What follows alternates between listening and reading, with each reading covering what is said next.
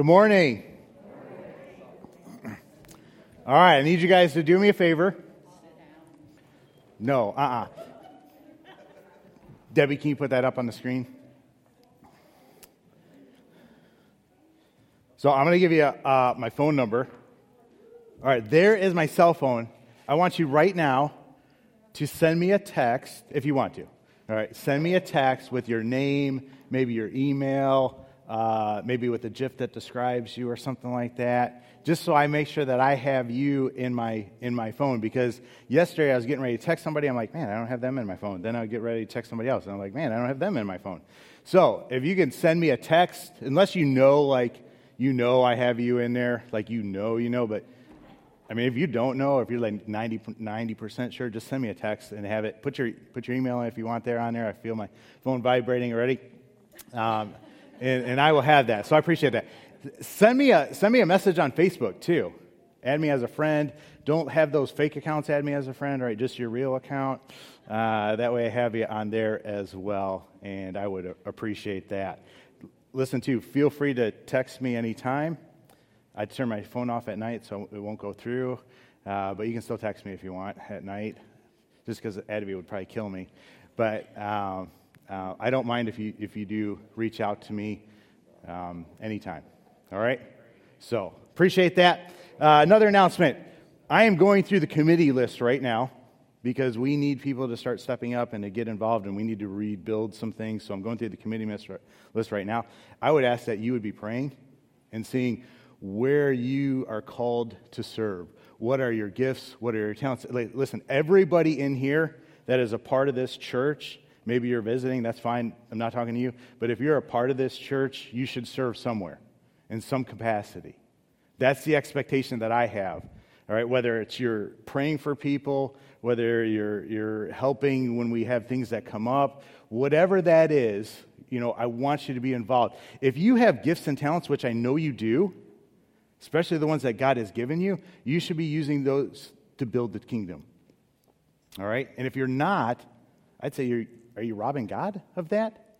So I want to encourage you to be looking at that, be praying about that. Uh, when I come up and ask you to do something, please just don't always say no. All right? Think about it, pray about it, step out on faith, even if it scares you. If it really scares you, if I ask you to do something, then do it.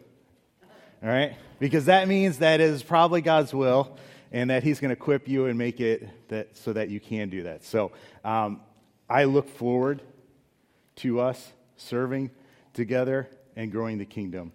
All right, that's what we're called to do. So don't be don't be scared of that. All right, I saw some people walk in. That's my cell phone. Add me to your thing. Send me a text right now and say, hey, this is this is uh, your wife, uh, Adavi. Here's my phone number, so you have it. Uh, here's a GIF that describes me, and here's my email. All right, and, and then add me as a friend on Facebook. And seriously, if you need something, I wish I would have kept the box here, right? Because we're called to carry each other's burdens. If you need something, reach out to the church. Reach out to each other. Make some awesome friendships, man. This should be like a family. This should be a family that you can turn to, that we we help each other out, all right? So that's what gets me excited. Uh, so that's why I want you to add me as a friend and, and add me on there. All right. Last name is Palmerich. I probably should have put that on there just so you could find me on Facebook. Probably the only Palmerich that you, you know in the area. All right, uh, so um, remember to be praying about, where am I going to serve? What am I going to do? All right, and then um, if you can, while you're in here, share the service, because there are a lot of people watching online, and we want to get the word out about that. So feel free to get on your phone and do that. All right, would you stand with me? Today I want to talk about fear.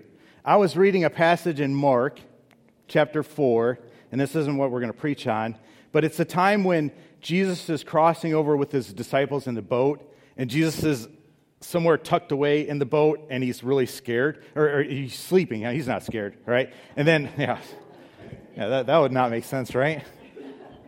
But the waves and wind come and start pounding the boat, and the disciples get all scared, right? And what's he do? They wake him up, he comes out, he calms the storm, and he asks them a question: why are you so afraid?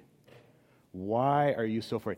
I, I tell you what, everything that is speaking into our lives right now is all about fear.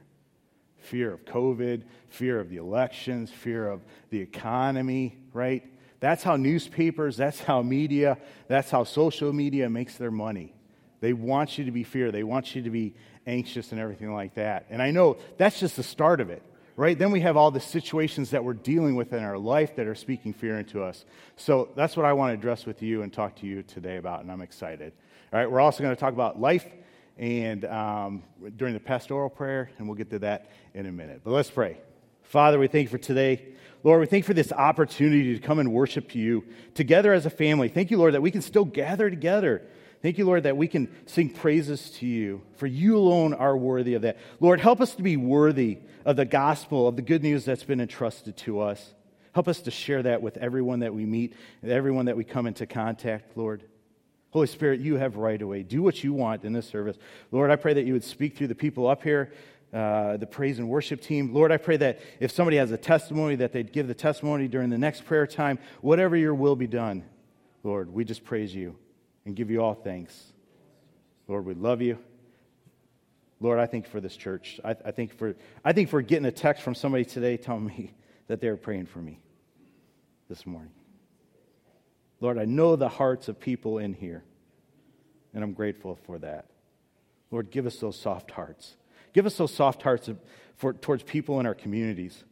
Lord, the people that are overlooked, the people that are neglected, the people that are put down. Lord, help us to stand by them. Help us to intertwine our lives with them and to lift them up. Lord, we just give you all praise. In your name we pray. Amen.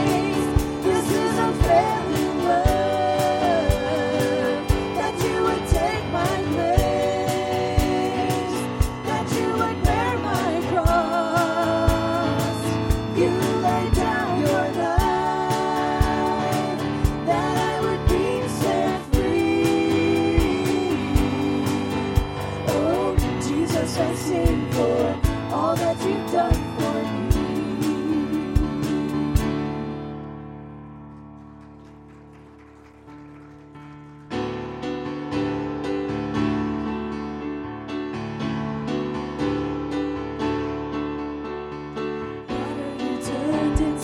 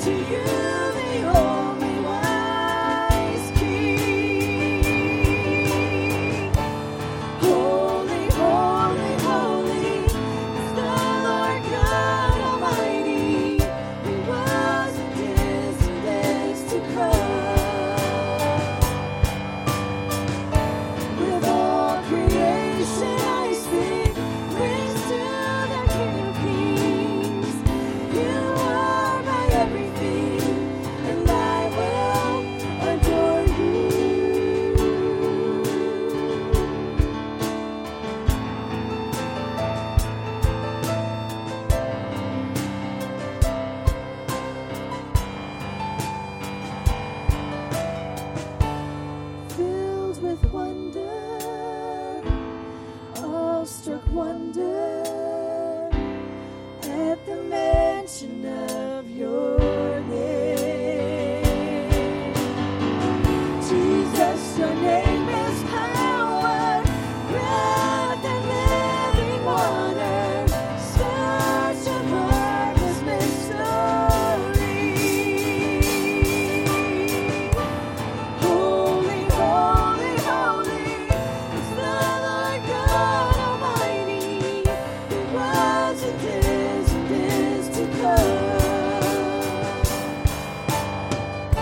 With all creation I sing praise to the King of Kings. You are my everything, and I will adore you.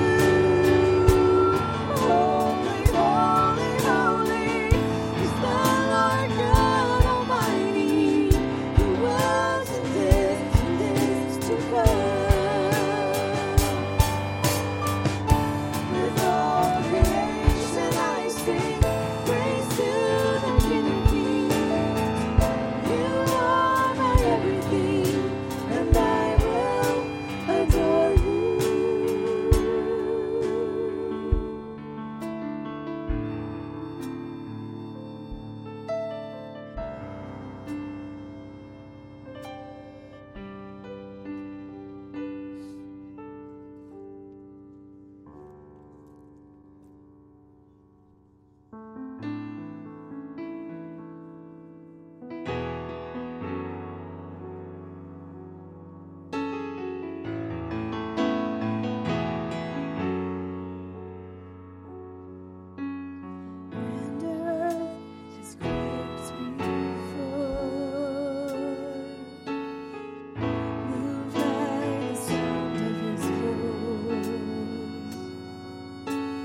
Seas that are shaken and stirred can be calmed and broken for my regard.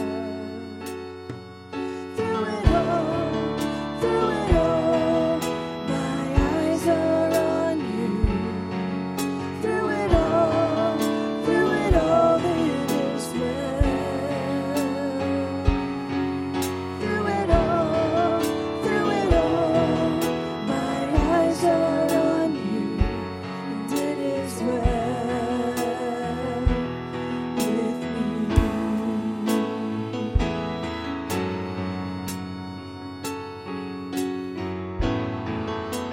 Far be it from me to not believe, even when my eyes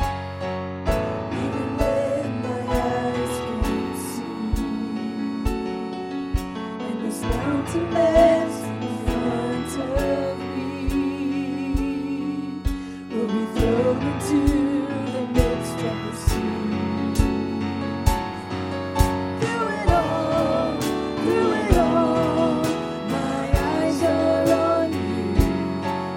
Through it all, through it all, it is well. Through it all, through it all, my eyes are on you, and it is well. It is well. So let go, my soul, and trust in Him. The waves and wind still know His name. So let go, my soul, and trust in Him. The waves and wind still know His name. The waves and wind still know His name. And it is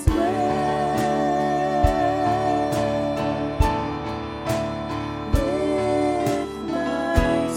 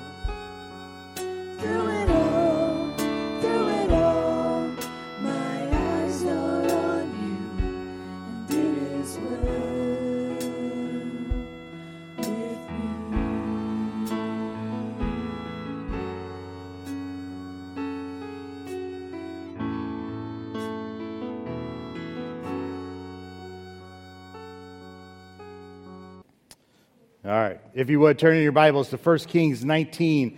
First Kings nineteen. Don't be afraid. Don't be ashamed if you have to use the index. All right. First Kings nineteen. Uh, you got the first five books of the Bible, and then you got Joshua, Judges, Ruth, First and Second Samuel, and then First and Second Kings. So it's towards the beginning of your Bibles. First Kings chapter nineteen. Listen, only ten of you guys sent me a text.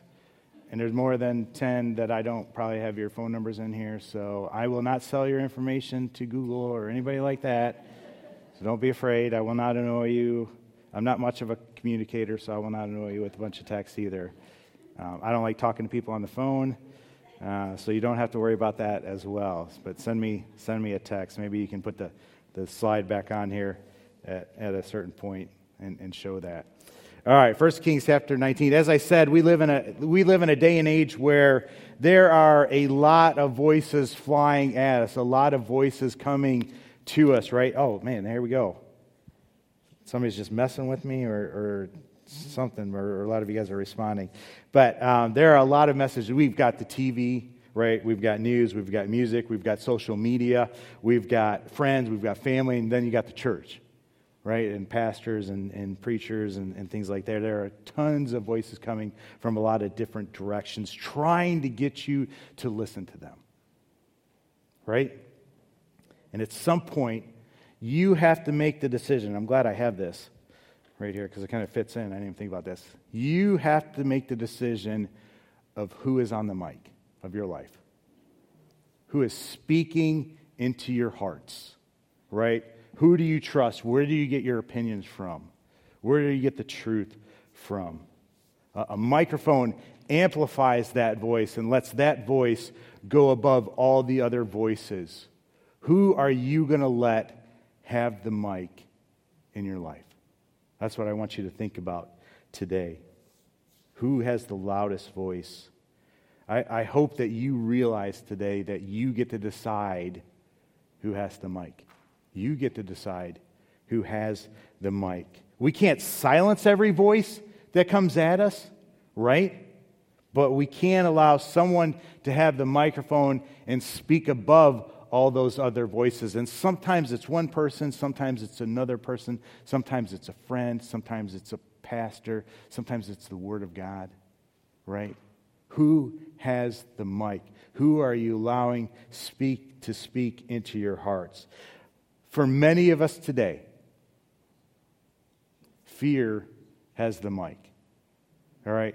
Fear is the one that is speaking to us. Anxiety, depression. I'm not talking about a concern, right? A, a good, healthy concern. I'm not talking about dealing with real issues. I'm talking about fear and anxiety. I'm talking about the type of fear that it, it um, doesn't let us find rest at night, right? It keeps us up. It pushes us to imagine all sorts of different scenarios working themselves out. Well, what if this happens? What if the doctor says this? What what am I going to do? It's it's a type of fear that can be paralyzing, crippling, or it can just dominate our thoughts. My friends, God calls us to step out on faith, in faith, right? When fear floods in. But how do you do that? That's what we want to look at today. This has probably been one of the worst years for me. I n- never remember dealing with fear except for in high school. All right, and I had some weird situations going on in high school. But this year has just been probably one of the hardest years for fear and late night. Um, my wife can attest to that. I have just been unable to sleep and find rest at times for hours and hours and hours. And and I've learned something through this that I want to share with you today, some some practical things that if you're struggling with fear, I think are going to help you out. Uh, fear not only robs us of peace, but it also can affect us physically, right? It can even get us to, cause us to question God. So let's look at this. We're going to be in the Old Testament. Like I said, First Kings nineteen. Uh, in this story, this is an amazing story, and I don't want you to miss this because there is somebody that we're going to look at who is uh, has such a powerful testimony and faith. You would think this would be the last person that would be dominated by fear, all right? And yet, he is. Incredible stories, incredible moments, God moving in, in miraculous ways, uh, but he was taken down when fear got the mic and started speaking into his life. All right? First Kings nineteen one. Now Ahab told Jezebel everything Elijah had done and how he had killed all the prophets with his sword. And I just want to I just want to read this part a little bit longer. All right. Um, now Ahab had told Jezebel everything Elijah had done and how he had killed all the prophets with the sword. So Jezebel sent a message to Elijah to say, "May the gods deal with me, be it ever so severely, if by this time tomorrow I do not make your life like that of one of them." Elijah was afraid and ran for his life. When he came to Beersheba in Judah, he left a servant there, while he himself went a day's journey into the desert. He came to a broom tree, sat down under it, and prayed that he might die. He prayed that he might die. "I have had enough, Lord," he said. "Take my life. I am no better than my ancestors." Then he lay down under the tree and fell asleep. Elijah, a hero of the faith, he's ready to call it quits, right? Some background. We need to find out what's going on because uh, in verse nineteen one it says that Ahab told Jezebel everything Elijah had done. All right, so Ahab, just so you know, is the king. King of Israel. He is not a good king. The Bible tells us that in First Kings sixteen thirty that he did more evil than any other king before him. So this guy is not a good guy. He does not honor God. He is brazenly with his sinning. I mean, he doesn't care what God's laws are or anything like that. In verse thirty-one, we see him marry this woman named Jezebel. Jezebel is not a good woman. If, if ladies, if anybody calls you a Jezebel or your husband or boyfriend calls you a Jezebel, that is that is not a compliment. All right, definitely not. She is she is evil. Um, she is not of the Jewish faith, and she ends up leading Ahab to worship her gods, her false gods. So he begins to worship Baal or Baal, however you want to pronounce that. He builds places of worship so that the people can do it as well and leads the people in this direction.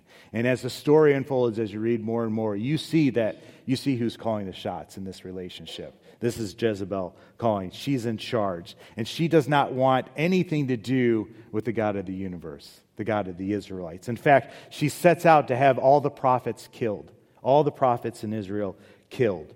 All right, but w- there's one advisor named Obadiah, and he grabs a hundred of them and hides them into two caves. He puts fifty in one cave, fifty in another cave, so that the voice of God could be preserved in this generation. All right?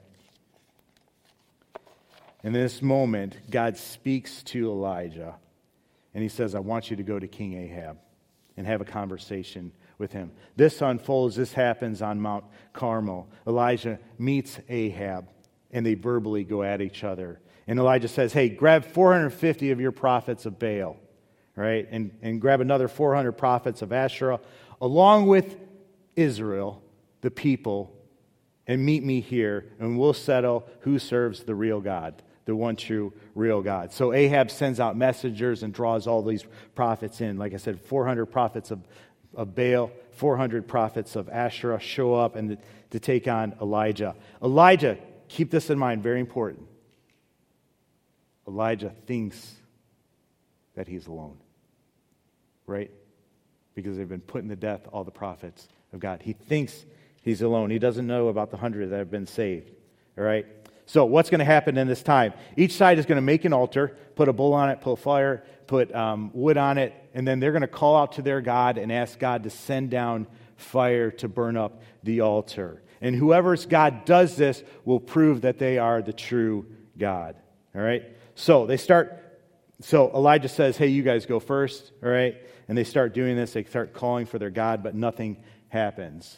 And Elijah does what a lot of us do. He starts talking trash, all right? He's like, um, maybe your God's asleep. Cry out louder. Maybe your God's traveling. That's what it says in the account. Maybe he can't hear you. Uh, just like I said, he starts talking trash to them, and so they start yelling louder, they start dancing around, they start cutting themselves with swords and spears, and the Bible says that blood flowed. And guess what? Nothing happens, right? Then Elijah says, hey, take some of these big pots, and I want you to pour water on our altar, on, on this altar of God. All right, so you've got the bull, you've got the wood, and then they just start pouring buckets and buckets and buckets of water on the altar and just completely soak it. And then he prays, right? And the Bible says that fire comes down and totally destroys the bull, the wood. It even says the stone and the soil. All right, that's how God responds. And the people see this, and the people of Israel fall down on their face, and they're like, he is Lord. Our God is Lord, right? And then Elijah says, grab the other those prophets, and, and he has them put to death. And that's what we're we're talking about. That's what we see in this verse one. Right after this happens, though, something else happens. All right? Elijah tells Ahab, hey, rain is coming. He tells him to go eat and drink. And this is significant because right now they're dealing with a drought that has been happening for years. God has caused it not to rain for years. And Elijah says, hey, go eat and drink. There's a there's a storm brewing. So Elijah goes up on top of the mountain and begins to pray. He keeps sending his servant, the person working with him, and says, go go look for a cloud. Go out, look beyond the sea, above the sea, and see if you see anything. And he sends them out seven times. And on the seventh time, the, the person comes back and says, yeah, I see a cloud, but it's the size of, of a fist. All right? And in that moment, God, God reveals to Elijah, and Elijah knows the rain is coming. So he goes back to Ahab, and he says, go hitch up your chariot and take off because the rain's coming and you don't want to get stuck. So that's what happened. All right, and then this cool thing happens in chapter eighteen, verse forty-five, which I always liked hearing as a as a child in, in school. Uh, chapter eighteen, verse forty-five, meanwhile the sky grew black with clouds, the wind rose, a heavy rain started falling, and Ahab rode off to Jezreel. Then check this out. The power of the Lord came on Elijah, and tucking in his cloak into his belt, he ran ahead of Ahab all the way to Jezreel. All right, so this is a pretty pretty cool account. In, in my mind, I'm picturing this. Here is Ahab. He's he's going at a pretty good pace on his chariot, right? And then Elijah just runs up to him, gives him a head nod, hey, how's it going, you know, and then just blows past him, right? Blows past him on foot. Uh, so we have God's power displayed in a mighty way on Mount Carmel, right? Fire comes down, proves that he is God. Then we have the drought ended, right? And then we have superhuman speed that, that Elijah gets. This is what he experienced. And this is what this is what Ahab communicates to Jezebel that we see referred to in chapter nineteen, verse one, right? Now Ahab told Jezebel everything Elijah had done and how he had killed all the prophets with the sword. So Jezebel sent a messenger to Elijah to say, may the gods deal with me, be it ever so severely, if by this time tomorrow I do not make your life like that of one of them. So here is Jezebel, all right? And I said, Jezebel is not a good person, right? She has a spirit on her, a spirit on her. And I mean, she has heard everything that God has done, right? All the miraculous things that God has done. Okay, God proved that he is the one true God by sending fire down. He's ended the drought, and he enabled Elijah to outrun your husband back to Jezreel. And yet she doesn't even blink. She's like, Elijah, you're dead, right? You're dead. She gets on the mic and sends that message to Elijah. So here's Elijah, and he gets the word from Jezebel. May the gods deal with me, be it ever so severely, if by this time tomorrow I do not make your life like that of one of them. And when Jezebel got on the mic, fear flooded into Elijah's heart, right? He's just outrun a chariot. He's just seen all this stuff happen, right? And with one voice, he's struck down by fear, right? One voice turns him upside down. Verse three says, Elijah was afraid and ran for his life. This this isn't the type of fear that just says, oh, I better be on my guard, kind of watch out for things with, with Jezebel, or I better go to the Lord and see what he wants, right? And and what he says about these things. No, this is the type of fear where terror sends him running. Sends him running for his life. And the Bible says, when he came to Beersheba in Judah, he left a servant there, while he himself went a day's journey into the wilderness. He came to a broom brush, sat down under it, and prayed that he might die. Prayed that he might die. In this next part, he gets on the mic. And he says, I have had enough, Lord. He said, take my life. I am no better than my ancestors. Then he lay down under the bush and fell asleep. I said, I told you this before, this kind of blows me away. This blows me away how fast this, this voice of fear can turn a life upside down. But some of us know this because we've experienced this, right? We've gotten those messages in our lives from the doctor, from the news, from a friend, right? And fear comes into our hearts and turns our life upside down. When that happens, you see the same things happen to Elijah, right? You get to experience those things, those same things. He, it's like four things happen usually. One, number one, fear causes us to forget what God has done, right? As soon as that voice gets the mic, well, what did the doctor say? Well, what if this person gets elected? What if the economy tanks? Right? Whenever fear gets the mic, a lot of times we forget all the amazing thing God has done in our life. Number two, fear causes us to forecast, right, all those terrible things that are going to happen to us. In verse three, it says that Elijah was afraid. If you look at this passage in Hebrew, though, in the original language, you'll see, you'll see that Elijah was afraid because of what he saw. In other words, he was afraid of what he imagined was going to happen. He imagined himself being like one of those other people who were slain. He thought what Jezebel said was going to come true. He imagined that happening. People spend a lot of time imagining what's going to happen, all the bad things that are going to happen. Anybody do that? I do. I'm good at it. When you look at all these outcomes, they say that eighty to ninety percent of those things that you imagine never happen.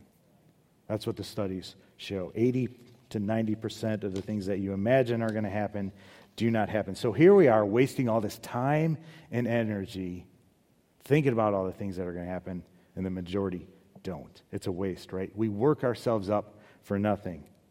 Third thing, fear causes us to run, right? Elijah ran for his life. Sometimes we don't just run, sometimes we run to something. Maybe it's a substance like alcohol or drugs. We just want to we just want to get away from these feelings of what we're feeling and everything like that, and alcohol will take that away for a time. Drugs will take that away from a time. Or we run to T V, right? That's what I would do when my mind just kept moving and kept keeps fearing and, and thinking about things. Man, if I turn on T V, then it'll distract me enough that I won't have to worry about that. The problem is it's just temporary, right? Alcohol does not solve the problem. T V does not solve the problem. What are you running to? Fourth thing is that may happen is we fold. Fear wins and we fold. I'm done. Elijah was ready to die, right? This is amazing. Amazing not in a good way to me. Here is here's a prophet of God and he's done. It's crazy. Like I said, that fear gets to him so much. But at the same time, it's also a little bit comforting to me to know that eh, Elijah's like me. Or maybe I'm like Elijah, right? It's comforting to know that he's human, just like me. It's comforting to know that he had struggles like I have struggles. It's not like God grabs these people in the Bible that we read about and they're superhuman people that never have any problems, right? They're ordinary. The Bible says the disciples were ordinary. You know what the word ordinary translates into? Translates from idiota, where we get the word idiot. all right? Didn't quite mean the same thing, but that's where we get the word from. These are ordinary, everyday people. So when you're reading the stories in the Bible, don't think that they're superhuman. Don't think that they didn't have the same fears. I mean, here's Elijah, the prophet of God. He is the prophet of God. This is a guy that's going to be on the Mount of Transfiguration with Jesus Christ and Moses. All right, that's who this is. And he's like, I'm done. Just let me die. Because fear got a hold of him. Hmm. Take my life. I'm no better than my ancestors. It reminds me of when Jesus says that the thief comes to steal, kill, and destroy. And one of the ways the enemy does that is by getting fear on the mic. This is a great message, right, so far? Pretty uplifting? Yeah, you're welcome. I bet, I bet you're glad you came today. It gets good. We're going to get to the good part, right? Back to the middle of verse five. All at once an angel touched him and said, get up and eat. All right, so he's walked away all this way into the desert. Um, what is he going to eat? Well, verse six, he looked around, and there by his head was some bread baked over hot coals and a jar of water. Notice how God provides for him, right? Notice how God comes right into the moment and supplies him with what he needs. That's our God. He ate and drank and then lay down again. The angel of the Lord came back a second time and touched him and said, get up and eat, for the journey is too much for you. So he got up and ate and drank. Strengthened by that food, he traveled forty days and forty nights until he reached Horeb, the mountain of God. And there he went into a cave and spent the night. And the word of the Lord came to him, what are you doing here, Elijah? What are you doing here? Apparently he wasn't where he should be. And maybe that speaks to you today, right now. Maybe you aren't where you should be in some situation. Maybe you aren't where God had planned for you to be. And he's asking you, what are you doing here? Not in church. God had planned, you planned for you to be here in church, all right? So you're where you should be right now, right? But maybe in that situation, wherever you're right now, all right? Here's Elijah's response. Verse ten, he replied, I have been very zealous for the Lord God Almighty. The Israelites have rejected your covenant, torn down your altars, and put your prophets to death with the sword. I am the only one left, and now they are trying to kill me too. Notice what he says. People have rejected you. He feels like a failure. He is the prophet of God, called to call. He is called to call the nation of Israel towards God, and they have rejected God, right? As a nation, they have rejected God. Their country is going down the tubes. Maybe some of us can relate to that, right? And he's like, I'm the only one left. You ever go to work or school and you feel like you are the only follower of Christ there? You're the only one standing. I remember going to, to the University of Akron, and it was one of my very first classes, and I got in it, and the teacher said, who in here believes in God? And I remember raising my hand. And then one other person raised their hand. And there were two of us, two of us in that class that believed in God. And he asked us, why do you believe in God? And we had to go through that ideal. He was, he was not friendly towards that. But I tell you what, because I had one other person there, that strengthened me. That gave me a little bit more courage, right? Sometimes you feel like you're the only one. Hmm. And sometimes when that happens, it can just crush you. It can get to you. I don't know. Somebody's out to get you, comes comes at you because of your faith. I remember, Adrienne, you telling me a story about your work, right? And I know there's other people too. Maybe you feel like you're the only one. That can beat you down. Verse eleven, the Lord said, go and stand on the mountain in the presence of the Lord, for the Lord is about to pass by. Now, Elijah's on Mount Horeb. More, uh, most scholars believe that Mount Horeb is also Mount Sinai. All right? And Mount Sinai is where God meets Moses, right? This is the mountain of God. And if you remember that situation where God met Moses, God puts him in this crack and puts his hand over Moses, and God passes by, gives him a glimpse of who he is.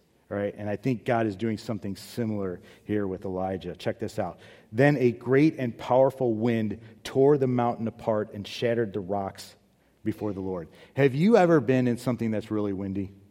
All right, there are some pretty big winds in this in this community that shake our house where we're at. All right, and um, I know my daughter; it scares her. Right, she gets a little bit nervous when that happens, but that's just a light wind. I mean, could you imagine a wind like this, though, that starts throwing rocks around? But the Lord was not in the wind. After the wind, there came an earthquake. All right, could you imagine being in a cave in a mountainside and there is an earthquake? I've never lived through an earthquake, so I can't imagine what that is. I've, I've seen it in movies, though. It looks pretty intense, right? But the Lord was not in the earthquake. After the earthquake came a fire, but the Lord was not in the fire. And after the fire came a gentle whisper. When Elijah heard it, he pulled his cloak over his face and went out and stood at the mouth of the cave. Then a voice said to him, "What are you doing here, Elijah? What are you doing here?" He replied again, "I have been very zealous for the Lord God Almighty. The Israelites have rejected your covenant, torn down your altars. I feel like a failure, right? They put all your prophets to death with the sword. I'm the only one left. There's no hope, Lord. And they're trying to kill me too." That is a place of fear and a place of despair, right? I'm the only one left. I'm all alone. And I can't do it by myself. The Lord said to him, I love this. Guess who has the mic now, right? Notice a gentle whisper. A gentle whisper that will resound through or amplify in Elijah's heart. Go back the way you came and go to the desert of Damascus. When you get there, anoint Hazael, king over Aram. Also anoint Jehu, son of Nimshi, king over Israel. And anoint Elijah, son of Shaphat, from Abel Maholah, to succeed you as prophet. Okay, this isn't real clear, but this is really cool. What God's doing here. And if you're struggling with fear, there's some things that you need to write down and you need to get in your head and you need to learn. All right? Number one, train your ear to hear the whisper of God. Listen for the whisper of God. My friends, we all want the big things like happened on this mountain. We want the earthquake, we want the wind, we want the fire and everything like that. We want the big signs of God. But guess what? He's not in that. Right? That's what we want. The big sign. He's not in that though. He's in the whisper. My friends, train your ear to hear the whisper of God. I don't know about you, but our lives are so busy right now, so full of things, I don't think we have any time to hear the whisper of God. You have to have those times.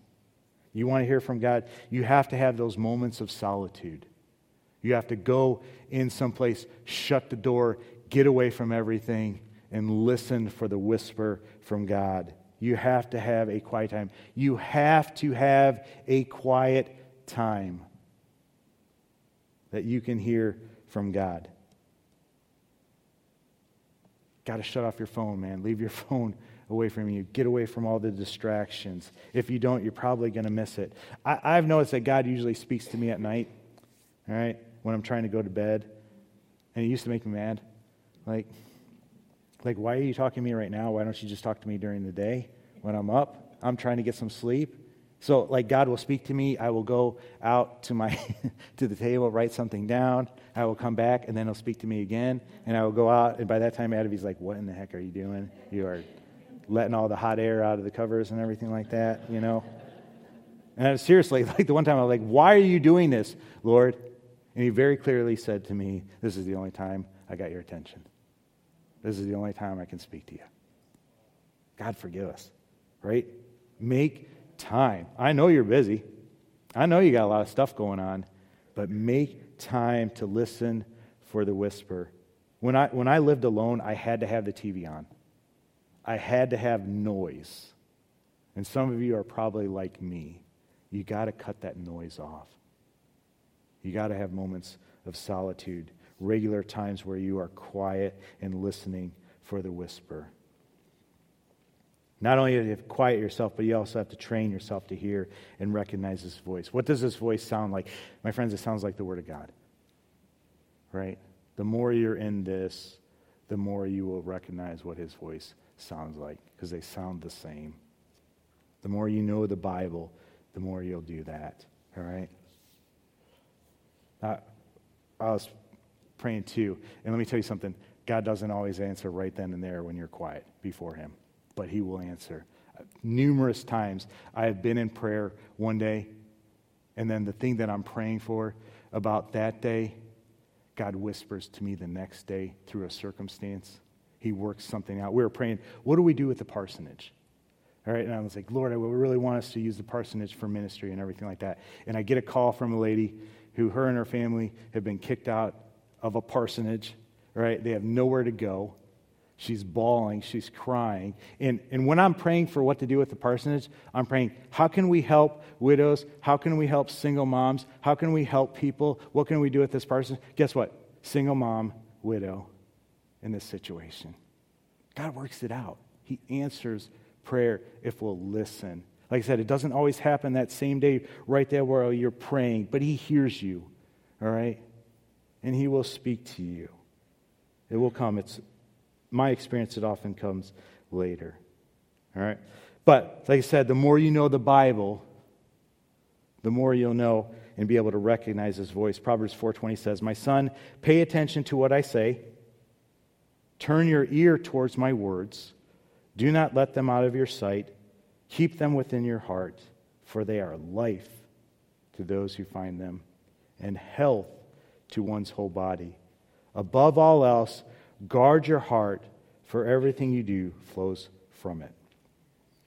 I think this, this scripture is saying, make sure you know who's on the mic, who's speaking into your heart. Be careful who you allow to do that. Let me tell you something. It is very tempting to listen to the people that tell you what you want to hear.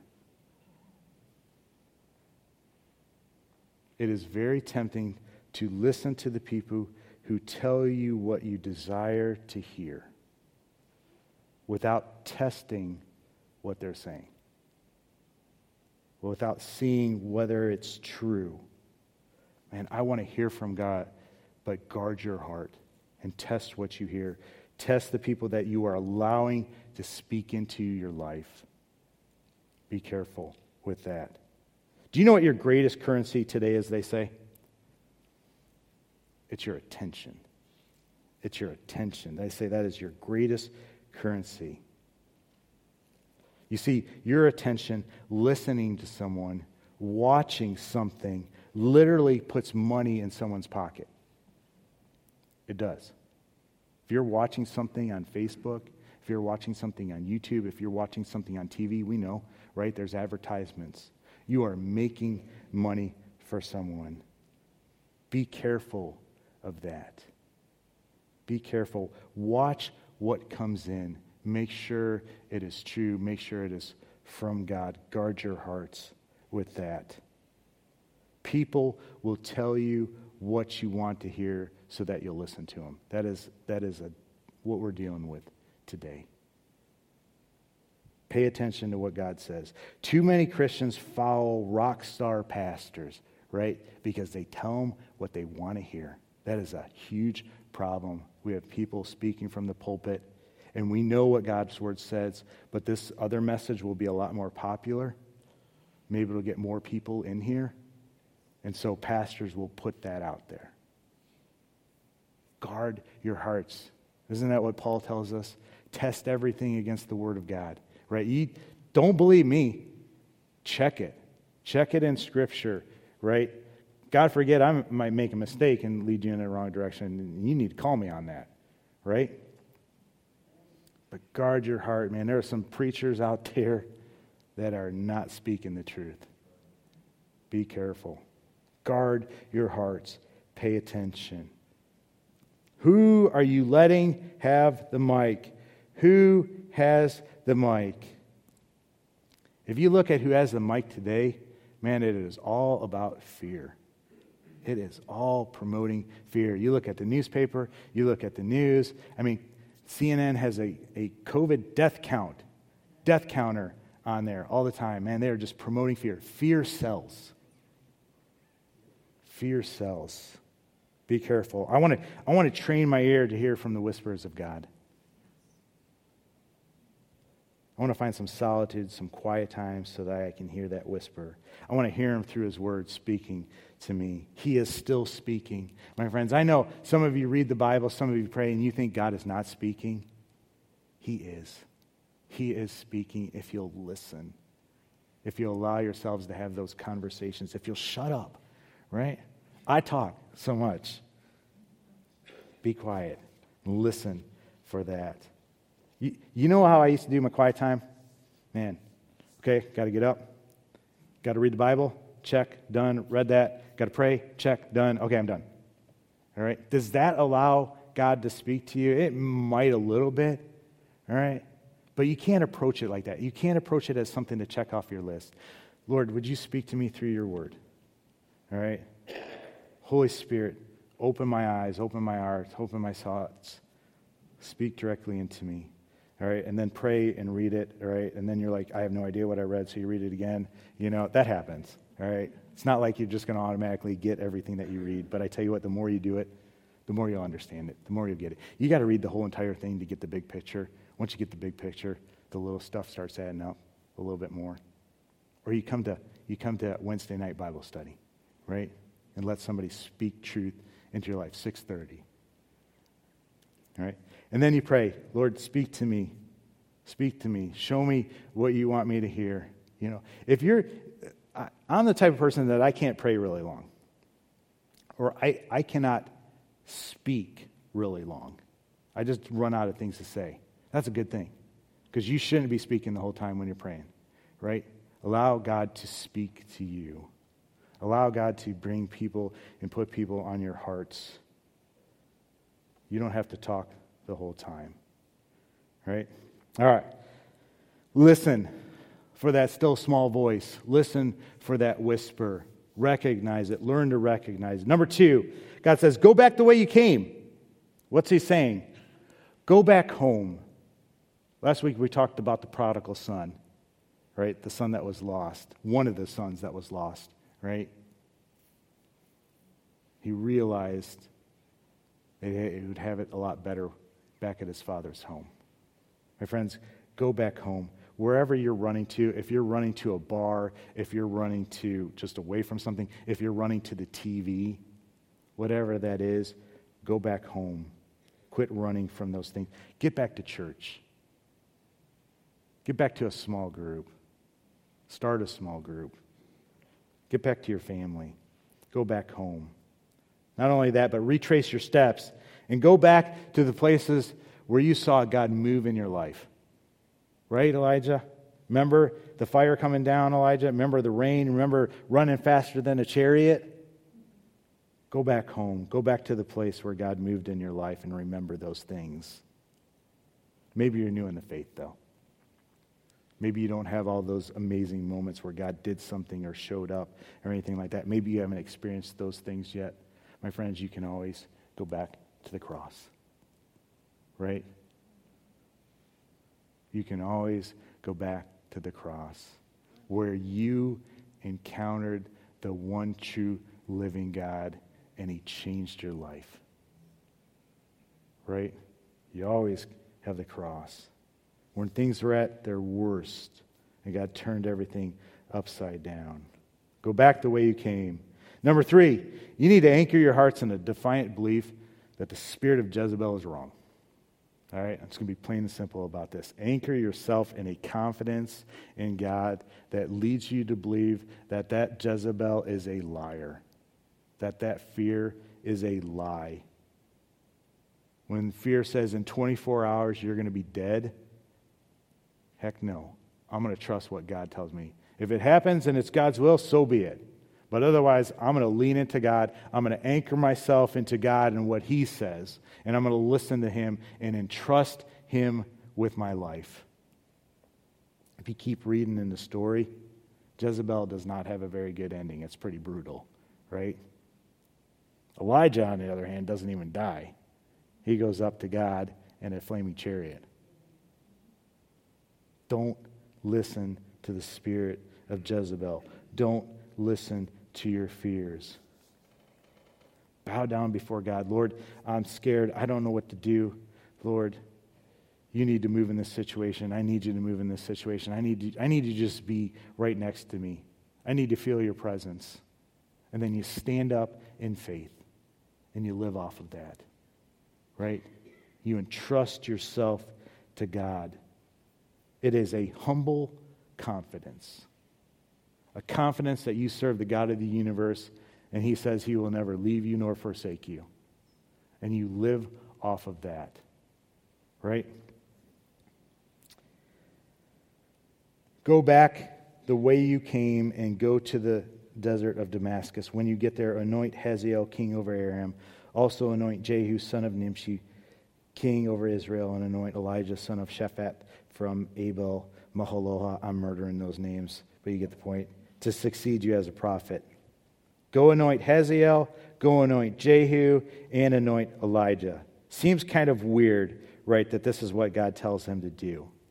But if you keep reading, you see that God uses these three very people to rid Israel of Baal worship.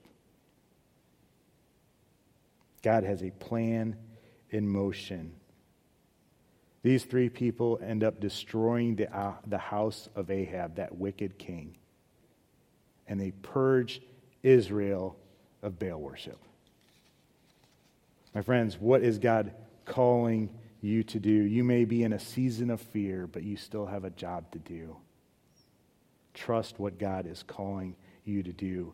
Be about his work. It may not make sense. Like when I first read that, that does not make sense to me. And maybe Elijah was wondering that same thing, but God sees the big picture.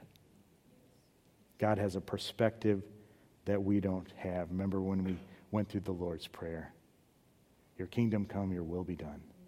Right? Your country's going to hell. Build the kingdom. Do what God calls you to do. I love when we sang about the mountain mover, right? Faith worship takes our eyes off of the mountains, off of the problems, and puts it on the mountain mover. And that's what we need to do. Elijah, go anoint kings. Go call up the next generations. Go set in motion my purposes, my plan. This is who I created you to be. Who has God created you to be? What has God gifted you with? What has God called you to? He's called you to build the kingdom. And if you set your mind to that, he'll make a way through whatever you're afraid of. Now, listen, I'm not going to stand up here and say that the spirit of fear is just going to fold, right? Just going to quit talking to you. No, that spirit of fear is going to be louder. It's going to be screaming at you. But give God the mic and allow his voice to be louder than any other voice in your life. Allow him to speak into your heart and to give you a boldness to stand for him, to build the kingdom. You know what I like to do when fear starts running through my head and I can't and I can't sleep? Man, this is what I've learned. I start praising him. Start praising him. You are the God of the universe. Nothing is too big for you. Lord, this is scaring me. I don't know what to do. I feel dread. I don't want to face this, Lord. But I know that if you're with me, you can get me through these things. Man, worship God in those moments. Sing some songs. I'm a horrible singer, all right? But sing some songs of praise and worship. Praise him during those storms. This is what the Bible calls us to do. Like I said, worshiping takes the focus off the mountain and puts it on the mountain mover. Last thing, this is huge. I want you to know that you're not going up against eight hundred fifty people alone. You're not, right? You're not alone. Elijah thought he was all alone. He said, I'm the only one left, but there are another one hundred people, right? Another one hundred people that God had saved. Another one hundred prophets that God had saved to help carry on the work. All right, and then check out verse eighteen. It's uh, God tells Elijah, yet I reserve seven thousand in Israel, all whose knees have not bowed down to Baal and whose mouths have not kissed him. Not only were there prophets still, there were people still that hadn't bowed down to Baal. And my friends, when you feel like you are the only one, there are more. There is a church here that will not bow down to the culture. There is a church here that will stand right next to you. We will stand with you through the storm. We will help you in any way that we can. And we'll consider it a privilege and an honor to do those things. Isn't it a privilege to stand by your brothers and sisters? That's what you have here. That's what you have in other churches as well. I love it when I meet somebody that's a Christian, man, because it's like instant bond. It's just different. And I hope we have that here. I hope we have people that will stand by each other and lift each other up. Would you stand with me? You are not alone with whatever you're facing. And even if you were, you still have the God of the universe that will stand right next to you, right? The God of the universe who knows exactly what you're going through because he came to this earth and lived in the flesh. He's faced everything that you've faced. He knows exactly what you're going through, and he's there for you. He'll stand by you. We'll stand by you. Amen? Amen. Let's pray. Father, thank you for today. Lord, I pray that if people are dealing with fear, that you would silence those voices, Lord, that you would speak louder into their hearts, and they would know that they have a God who loves them, who is there for them. Father, I pray that they know that they have a church who will be for the, there for them as well. And Lord, I pray that you would call each and every one of them to be for other people around them too. Give us opportunities, Lord. Give us opportunities to stand alongside each other. Lord, give us boldness to stand up against the culture, against the things of this world. Lord, Father, may truth prevail. Lord, help us to be about truth, but also about grace. Help us to love people as you love them, to come up alongside them, Lord. Grow your church, build your kingdom, use us, call us, equip us, Lord. Help us to be faithful. Help us to be bold. We just ask this in your name we pray. Amen. Amen. Amen. You are dismissed.